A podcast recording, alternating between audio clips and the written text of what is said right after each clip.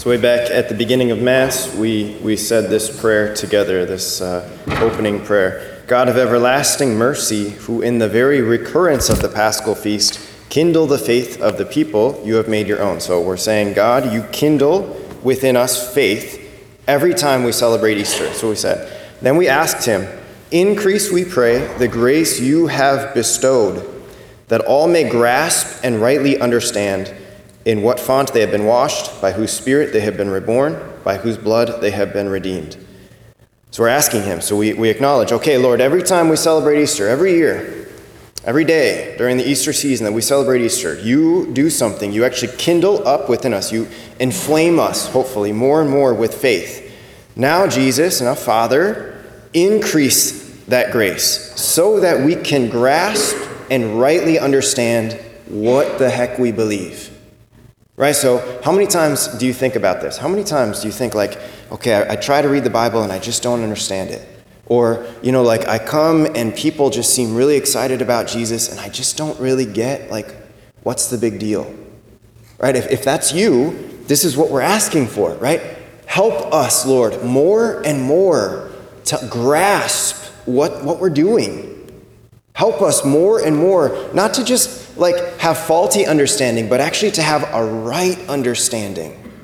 And this is, this is the thing that this is a prayer that, that we want the Lord to do for all of us. And I, I know that when we come to Mass on any given weekend, there's a variety of people uh, who, who are in the pews, right? There are some who have been coming to church for decades, uh, a long time, coming week after week after week, sometimes day after day after day. There are other people who maybe are just coming alive uh, in a new way. Maybe, maybe you're one of those people who had a life changing Lent, you know, so that, that you entered into Lent this last year and it just did something and it ignited something within you. That's, that's actually where I find myself to be this morning, that Lent was life changing, and so there's a new kind of fire within me. Maybe some of us just happened to come to church last weekend at Easter and decided, you know what, maybe I should come again, you know? Or, or anywhere in between. Whatever it is, wherever we are, this is the beauty is that Lord, give us more, more, and more, and more, and more. Just increase that so that as we come to behold the mysteries in the Word and the sacrament, we can grasp them more fully. As we, we come to hear the good news proclaimed, as we see our, our paschal candle and, and we celebrate the joys of Easter, we can rightly understand Right? Not, I don't, I don't, I'm, I'm tired of incorrectly understanding things. Lord, I want you to help me rightly understand things. Now, with that, like, let's, let's see if the Lord can maybe teach us something uh, this morning. I, I love this, this gospel passage. Uh, one, of, one of my favorite gospel pa- uh, lines from the gospel passage is, is, uh, is this sort of undersold reaction from the disciples, right? So Jesus, Jesus calls them to follow after him, reveals himself to be the Messiah. Right? He performs all kinds of miracles. He preaches. He casts out demons. He heals people. He raises people who have died. He, he talks about how he is the fulfillment of all of the promises from the Old Testament. He is, he is the one sent by God, right? And they, they, they follow him. They live with him.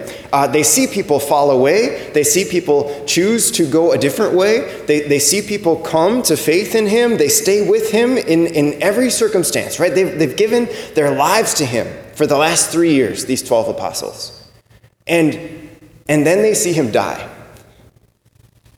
Crucified in the most humiliating way, right? Like completely naked, alone, and then what's more, they've all abandoned him, except for one who was at the cross with him. Right? You can imagine the incredible de- dejection and despair that they were perhaps feeling.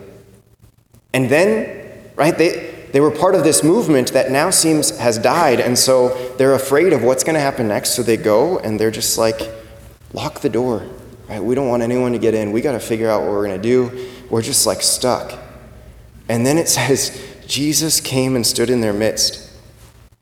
And then it says, the disciples rejoiced when they saw the Lord, period. It's like, if we were writing that today, you know, how many exclamation points would we put, right? Like this is this is something that we've sort of we could say maybe developed, maybe overdeveloped our use of punctuation. Uh, but but nonetheless, like we, you just like got to imagine being in that room. Like Jesus comes, who was dead, right? He comes and he stands in their midst, and he says to them, Peace be with you. It's just like, this is amazing. Right? Like, you were dead and now you're alive. Like, why? Like, we thought you were the one and then we weren't sure anymore. And like, this is so this is so incredible, right? Like you gotta you gotta try to imagine being in that room where Jesus, like, he he, de- he died. They, they watched the tomb close over and like he was in there and there was no life in his body. And now here he is standing and he says to them, Peace be with you. Like, this is so incredible. Some of you are just like looking at me like deadpan, right? Like, you come on, like, you kind of like, how can you not recognize the incredible, like, awesome experience of what this must have been? Jesus Christ, the one that they put their, they entrusted their entire lives to him. So that, so that now that he's dead, they don't know what's come, like they don't know what they're gonna, they leaned so far into him that when he fell down dead, it was like they too fell down. And they're stuck. And now he comes and he rises and he stands in front of them and he says, You too stand up with me. Right? We, we got to sometimes ask the question, like, what, is, what are we celebrating? When we're celebrating Easter, we're celebrating that Jesus is exactly who he said he is. Like, he is, what did our reading say? Do our second reading, do not be afraid, he says. I am the first and the last, the one who lives. Once I was dead, but now I am alive forever and ever, and I hold the keys to death and the netherworld. This is what we're celebrating. Who do you know who can say this? I was dead before, but don't be afraid. Now, now I live, and I live forever. I have come to unlock eternity for you. It's, it's, how can you not smile at something like this? You see, like, for, for us as humans, we've, we've, always, we've always believed that there's, there's a forever, right? So the, the best image that I, I have is, I've talked about this a ton, is, is this. So we believe that when we come into existence, right, we just exist. Like, so we're born, and then we die, but even after we die, there's a life that just goes on and on and on and on and on. Like it doesn't stop, right? Like this is a life. You're wondering how long my rope is. It's a very long rope, right? So it's like it's gonna it's gonna keep going. I got eternity tangled up here. Uh, right, but like this is this is the thing. We believe this, and we believe that before Jesus came, I got to figure out where my life is. Here we go. Uh, so we believe that before Jesus came, that life after death was kind of a mysterious thing. And in hindsight, we can look back and we can see that, that before Jesus came, life after death meant being in the hands, in, in the possession of the enemy of our race, who, was, who has one goal, which is to steal us from following God's ways, to kill us and to destroy us. So, in other words, after death, we believe this that before Jesus, after death, life just meant being used and abused over and over and over again for the rest of like eternity. The rope ends, right? But but eternity doesn't actually end. And now Jesus comes. He comes and he invites us into this new life. Right? Because what happens is Jesus comes and his life is brought to an end. His yellow tape is brought to an end. But then what happens? Then he rises from the dead, and now he says, I am alive forever and ever. And he says to us, he says to you, and he says to me, and now, my child, my friend, my disciple, my beloved one, now you can enter into forever with me. You can enter into this with me if you so choose. Right? Like this is the good news of the gospel that, that we don't we don't have to fear the end of our tape anymore. We don't have to fear what comes after this anymore because we know that if we believe in Jesus and follow his ways, that this can be far more excellent and incredible than, than whatever this is. It can be like so much better this can be because of what God has done in the person of Jesus. This is what we're celebrating. This is why, like, I, I, preached about this last weekend. I'm preaching about it again this weekend because this is so darn incredible that it's, it's, it's not worth doing just one homily about it. It's not worth talking about just one time. I, have been talking about this with everyone who's willing to listen, and a lot of people who are unwilling to listen, for that matter, too. But, but the point is, like, I talk because every time, for me even, every time I talk about this, it reminds me of, like, oh my gosh, that's right. Like, there's so much more. There's so much more that this life isn't all that there is. And this is what Jesus comes to invite us to, right? This is what's happening when he, when he appears to them, crucified and now risen from the dead. He comes to them and he says to them, Peace be with you. Peace be with you, right? He recognizes that there are things in their hearts that are preventing them from truly seeing him as he is. There are things in their hearts and their minds that are preventing them from fully grasping who he is and from rightly understanding what it is that he has been sent to do. And so now he comes, victorious over even death itself. And he says, Peace be with you. No longer do you need to be afraid. And then he does something kind of strange. He says this As the Father has sent me, so I send you. So we got to think about this. As the Father has sent me, how is it that the Father has sent him? Or, or what did the Father send Jesus to do? The Father sent Jesus to do a number of things because we see this in the Gospels that he preaches, he teaches, he casts out demons, he heals people of their infirmities. He raises the dead. He performs miracles. So, what did the Father send? We could sort of summarize it all with this The Father sent Jesus into the world to overcome evil, to overcome all of those forces that are trying to prevent us from following the ways of God. Jesus heals people, and then what does he do? He says, Okay, now follow me. He forgives people of their sins, and then what does he say? Go and sin no more. Right? In other words, what he does is he gives people a fresh start, we could say, to overcome evil now. He invites them into that. He says, he, because, because this is the thing, he says, I am the one who will lead you to the Father. In fact, he says, I am the way, the truth, and the life. No one comes to the Father except through me. Right? So it's, it's it, Jesus comes and he says, Look, if you want, if you want your forever to be restored, follow me during this part of your life. If you want to be led to eternal bliss and eternal happiness, follow me during this part. Even if it requires sacrifice, even if it requires uh, denying yourself, and when it requires denying yourself, follow me because in the end it will all be worth it. Because far better, far better to live your forever and ever with me than to live your forever and ever without me. That's what he comes to do. So, anyway, so this is, this is how the Father has sent him. Now he's saying, So in the same way, I send you. What's he doing? He's taking the authority that God the Father gave to him and he's giving it to his apostles. He's saying, I have been sent by the Father to overcome evil, to give people a fresh start.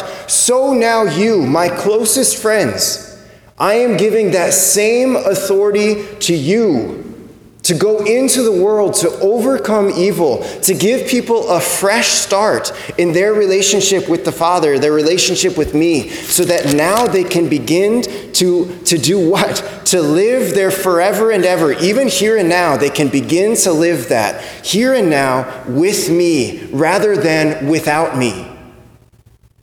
So he's sending them to do the same things that he was sent to do, which is to preach, to teach, to forgive sins, to, to ultimately to stir up within people and to activate faith within them. Right? What did we, what, did we, was our, our opening prayer, right?